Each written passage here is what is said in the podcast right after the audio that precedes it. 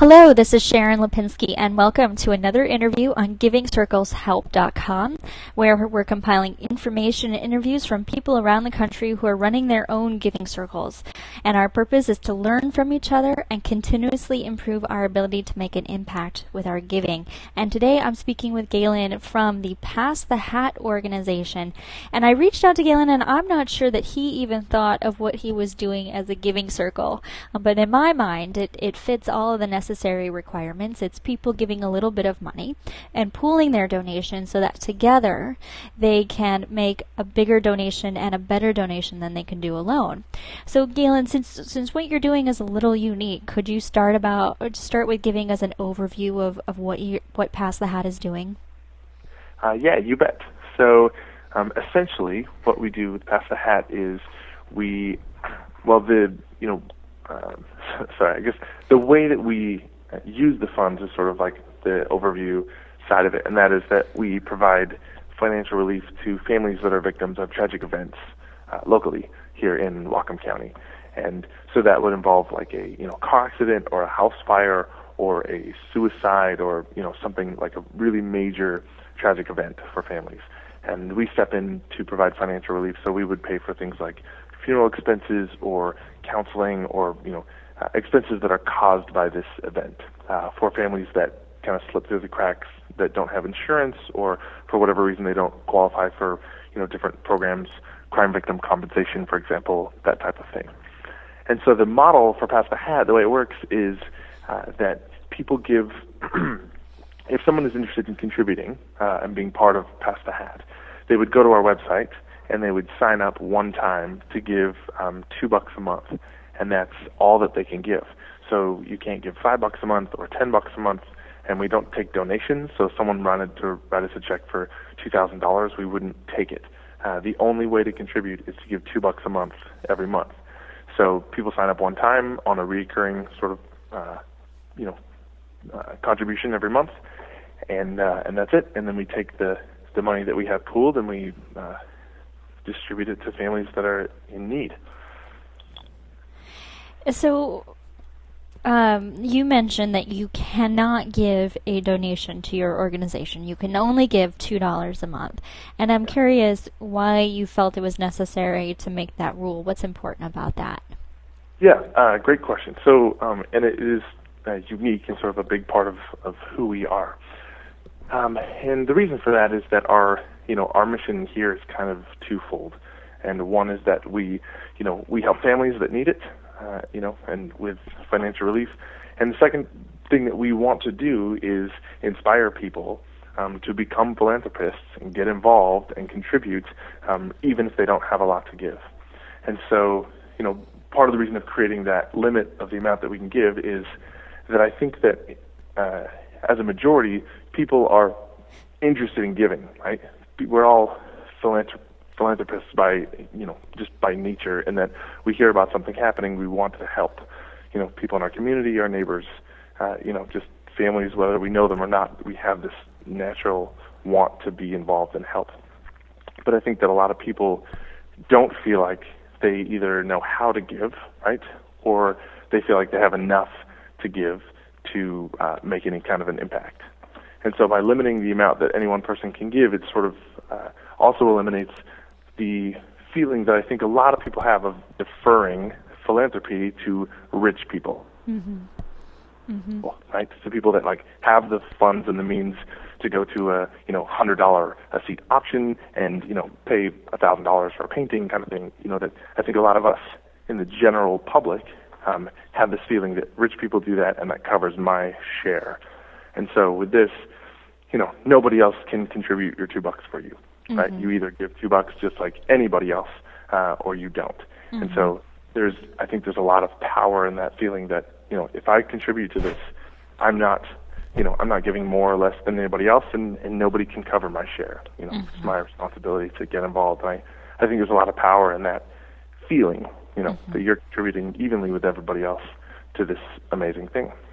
I, I love that because that's my philosophy exactly. And I set up my giving circle so that it was $25 a month. And same rule, no outside donations. It's $25 a month, and that's just what it is.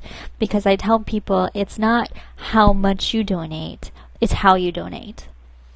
And philanthropy is for everybody. Right. It's just a mindset on how you give. So I loved I love to hear that from somebody else out there. That's great. Awesome. So you have this pool of money that's coming in. You've got $2 a month coming in, and you're looking for people in your community who have experienced a tragedy that has resulted in some very unexpected and lar- sometimes large financial costs, right? Yeah. So how are you finding these families? Yeah, that's a great question because that's a big part of how we operate.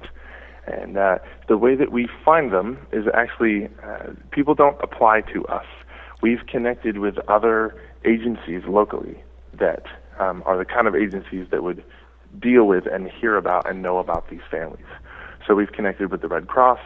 Um, we have an organization up here called the Support Officers, who um, they support, you know, the police officers and, and firefighters and stuff to where, you know, if an event happens uh, that's very, you know, that involves somebody passing away or someone is going to pass away, um, they get dispatched by 911 or the police officers request them on the scene.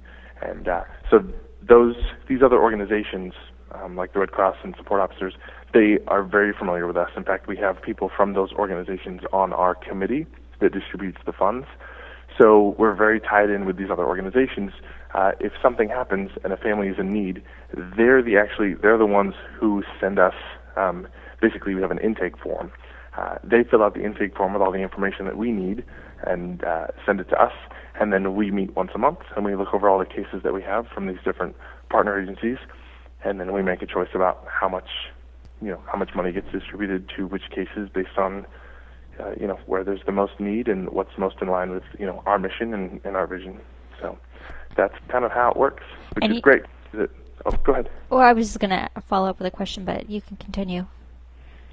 Oh, I just that process eliminates um, the need on our end to have a lot of resources to you know vet out certain cases and make sure that they're legitimate and um, you know and also to sort of like have people contacting us directly all the time and having to vet out those cases. Because they're coming from these partner agencies we know that the cases are legitimate that they've already been vetted out so it saves us a lot of resource and a lot of time. Um, yeah it's brilliant because you know as you know in my experience people running giving circles were busy people. And so when you can leverage the resources that are already out there people already know who's in need and you let them help you in a way that's better for everybody. So it's a great idea.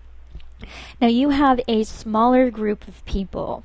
Um, not not everybody who belongs to Pass the Hat gets to have a say in where the money goes right? Uh, that's correct. Yes, as a contributor, uh, um, you just contribute your two dollars every month, and we have uh, what is called we have our appropriations committee, and that is the committee. That's the group of people that meets um, to decide how the funds are distributed to these different families and, and different cases that we get.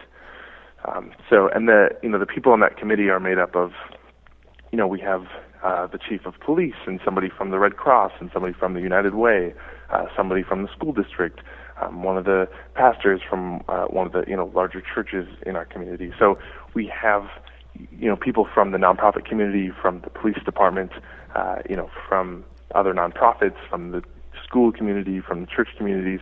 We have these people from this cross of different places, uh, and they are all you know well respected leaders in the community. So you know there's a certain amount of trust in that you know you know it's not just a couple of guys deciding where the money goes.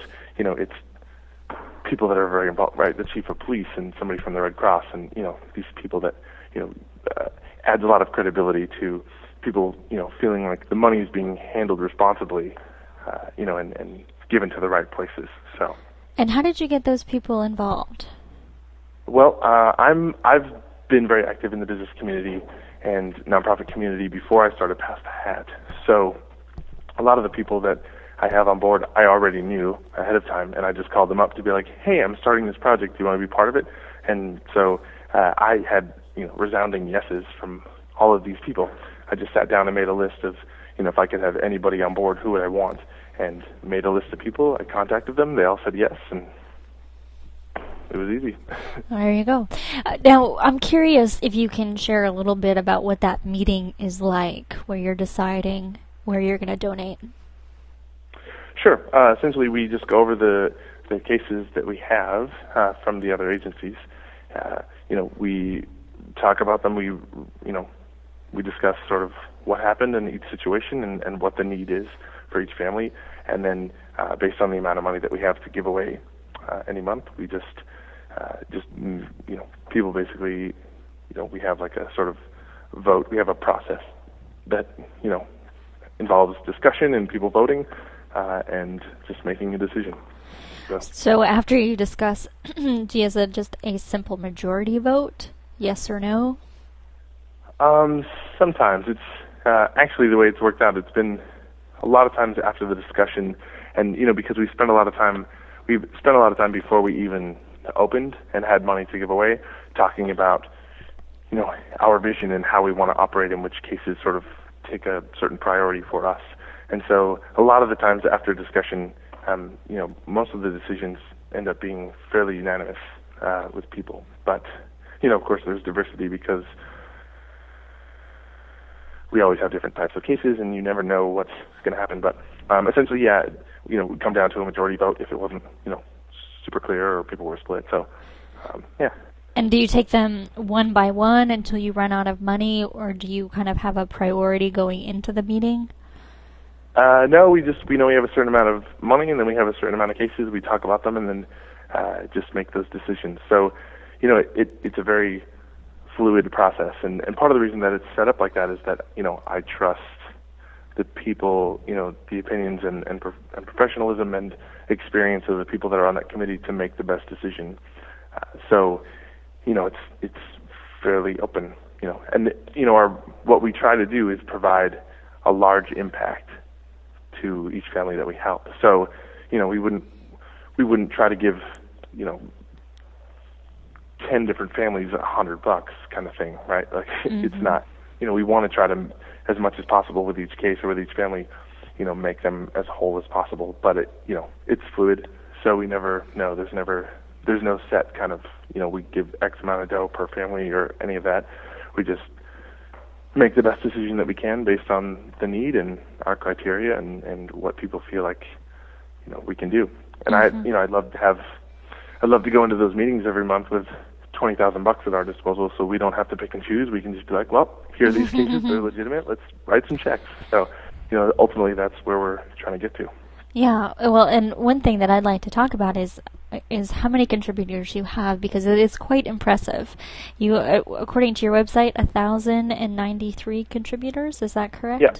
Yep, just under eleven hundred right now. So that's you know in Giving Circle standards actually quite massive.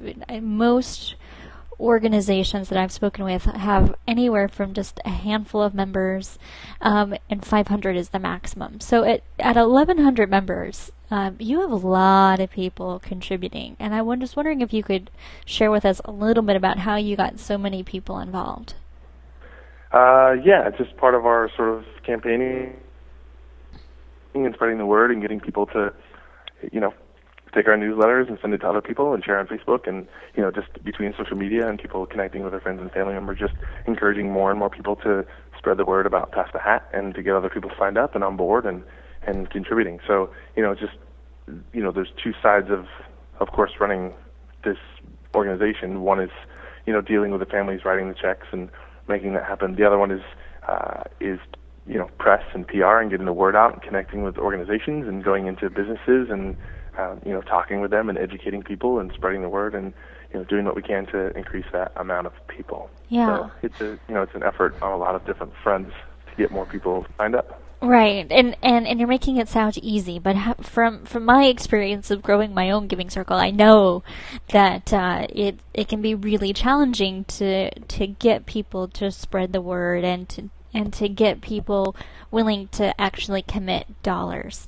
Um, so I was wondering if you could share any of like anything that you found that works. Is there a specific language, a specific way that you ask? What sure. maybe you're you're um, doing to to get the word out?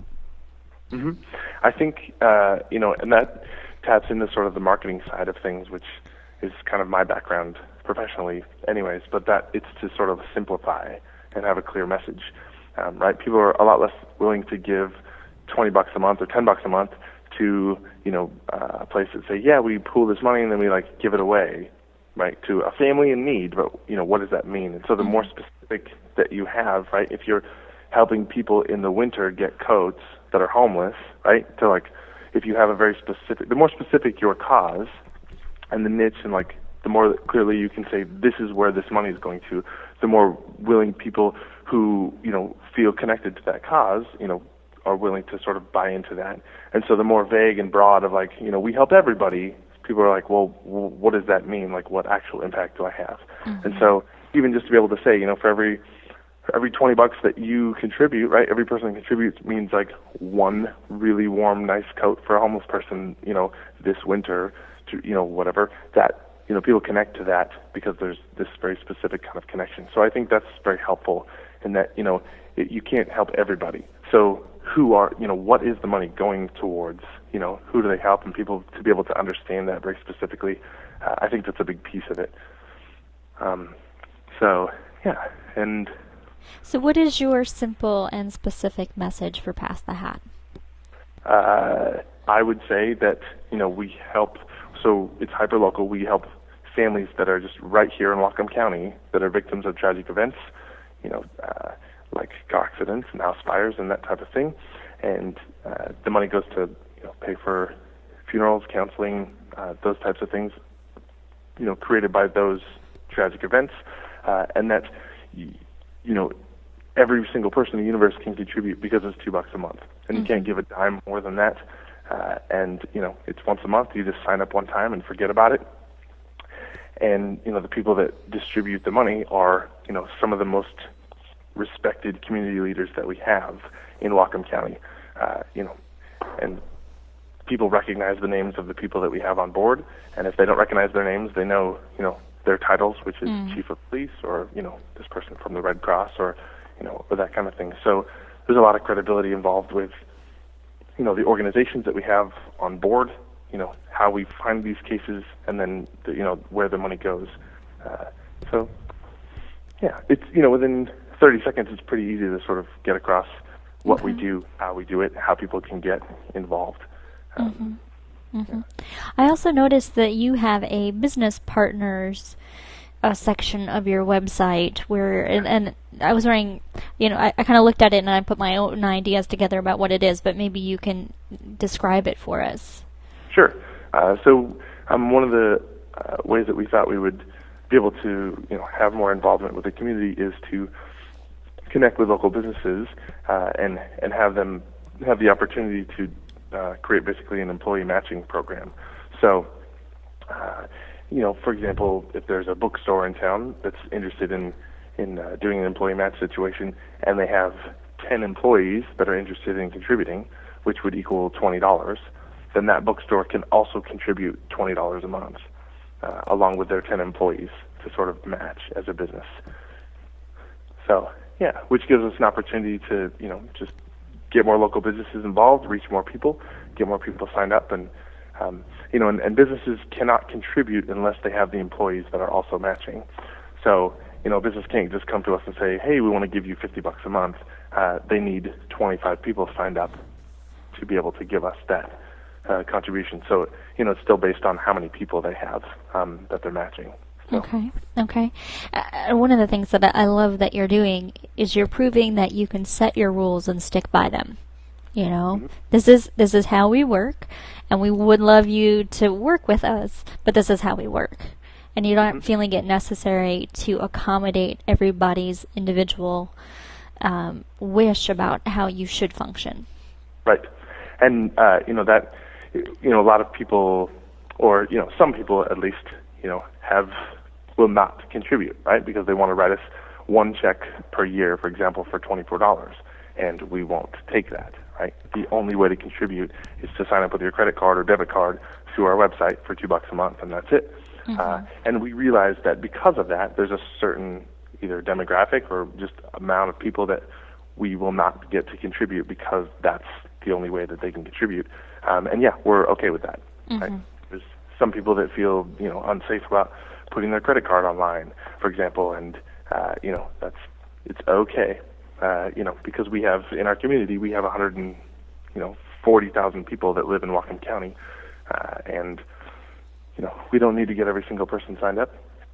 Uh, you know, and it, it there's a lot of benefits to us operating like that um, because we don't have to go to the mailbox and collect checks or cash and take that stuff to the bank or uh, any of that. It it really lowers the amount of resources it takes for us to run the business. Mm-hmm. Uh, right? We know that if people are signed up through the merchant services stuff, all of the money on the first of the month gets transferred into our bank account. We don't have to do any maintenance. That, You know, it doesn't require any work from us. Mm-hmm. So it helps to keep our expenses uh, incredibly low and our resources incredibly low, so we can just focus on helping families and doing what we do instead of running around and having to spend all of our time on admin, right? Um, Mm-hmm. Which doesn't help families. So. And another benefit that I'll add to that is you don't have to go, you know be following up people hey it's time to renew you've only donated you know for this year and it's about to expire Right. you know it's like you're a member or you're not you're contributing your two dollars or you're not and with such a small amount i think it and, and maybe you can tell me if you have any uh, statistics on this but i would imagine that members are likely to stick around because at two dollars a month it's hardly anything and that they don't mind it just just goes through on their checking account they don't even think about it Of course. Uh, and, you know, to get every month or a couple months to get a newsletter in their inbox that says, hey, here's what you did with your two bucks over the last, you know, month or two months. You know, you helped this family and this family and this family. That feels pretty good. So Mm-hmm. hard hard to have people find a reason to to want to cancel, right? right When the amount is so low and the impact that they're making is so great, uh, and they're able to see it, you know. and, and and like you said specific you know i mean here are the specific people that you've helped with your two dollars it makes it very real and very powerful i would imagine Right. yeah Absolutely. Right. And that, you know, whether it's a case that they read about in the news, right, something tragic happening to a family, and then to hear, like, you know, we helped that we did family. something Right. Mhm, Is mhm. Really, uh, it's really powerful. Yeah. Now you're you are not a 501c3. You're what what I saw on your website is a 501c4, which is not something that I had heard about before. Can you talk a little bit about what that means, what that does for Yeah. you? Definitely. Um, and there are actually, I think, in Washington State, anyways, I think there's 26 different designations of nonprofits. Um, you can be a 501c19 uh, if you want, but they're, uh, you know, 501c4 is a, uh, um, man, man, put me on the spot now. I can't remember technical about it. Oh, Um, it's technical is not necessary. Just a broad strokes is Uh, good. Yeah, so the reason that we didn't, that fits most with what we do, which is basically like a, commu- a charitable community fund, uh, which is essentially what we are. And the, the advantages to becoming a 501c3 are that uh, people that contribute to us have the ability to write off their contribution, right? They can, it's tax deductible. So um, for us being a 501c4 gives us tax exempt status, right? So we don't have to pay income tax on the money coming in because it's designated for charitable cause. Um, uh, and becoming a 501c3, there's a lot of regulation that goes along with that, a lot of upkeep, paperwork, and just a lot of, you know, the board has to be a certain size, and uh, you know, there's just there's a lot of regulation and upkeep that comes with that. And the only benefit for the people contributing and for us is to be able to tell people like, hey, you can write off this donation. And I think that uh, people do not care about writing off twenty-four dollars a year. Yeah. And and the majority of people that we're getting, right, that we're getting to be involved with Pass the Hat are not the type of people that itemize tax returns anyways, right? They're 1040EZ people that are, you know, that aren't necessarily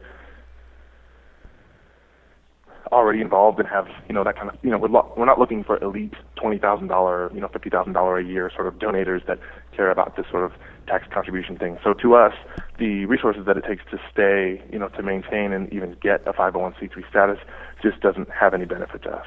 Mm-hmm. It doesn't help us. You know, it doesn't assist us in helping people more. It's not a barrier for people to sign up at two bucks a month because they can write it off or not. So there's just not a lot of value in that for us. So.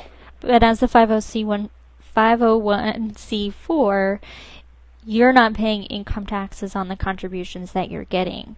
Are Right. there other filing requirements, anything like that, that you have to worry about? Oh, I don't know. That's know. accountant. Okay.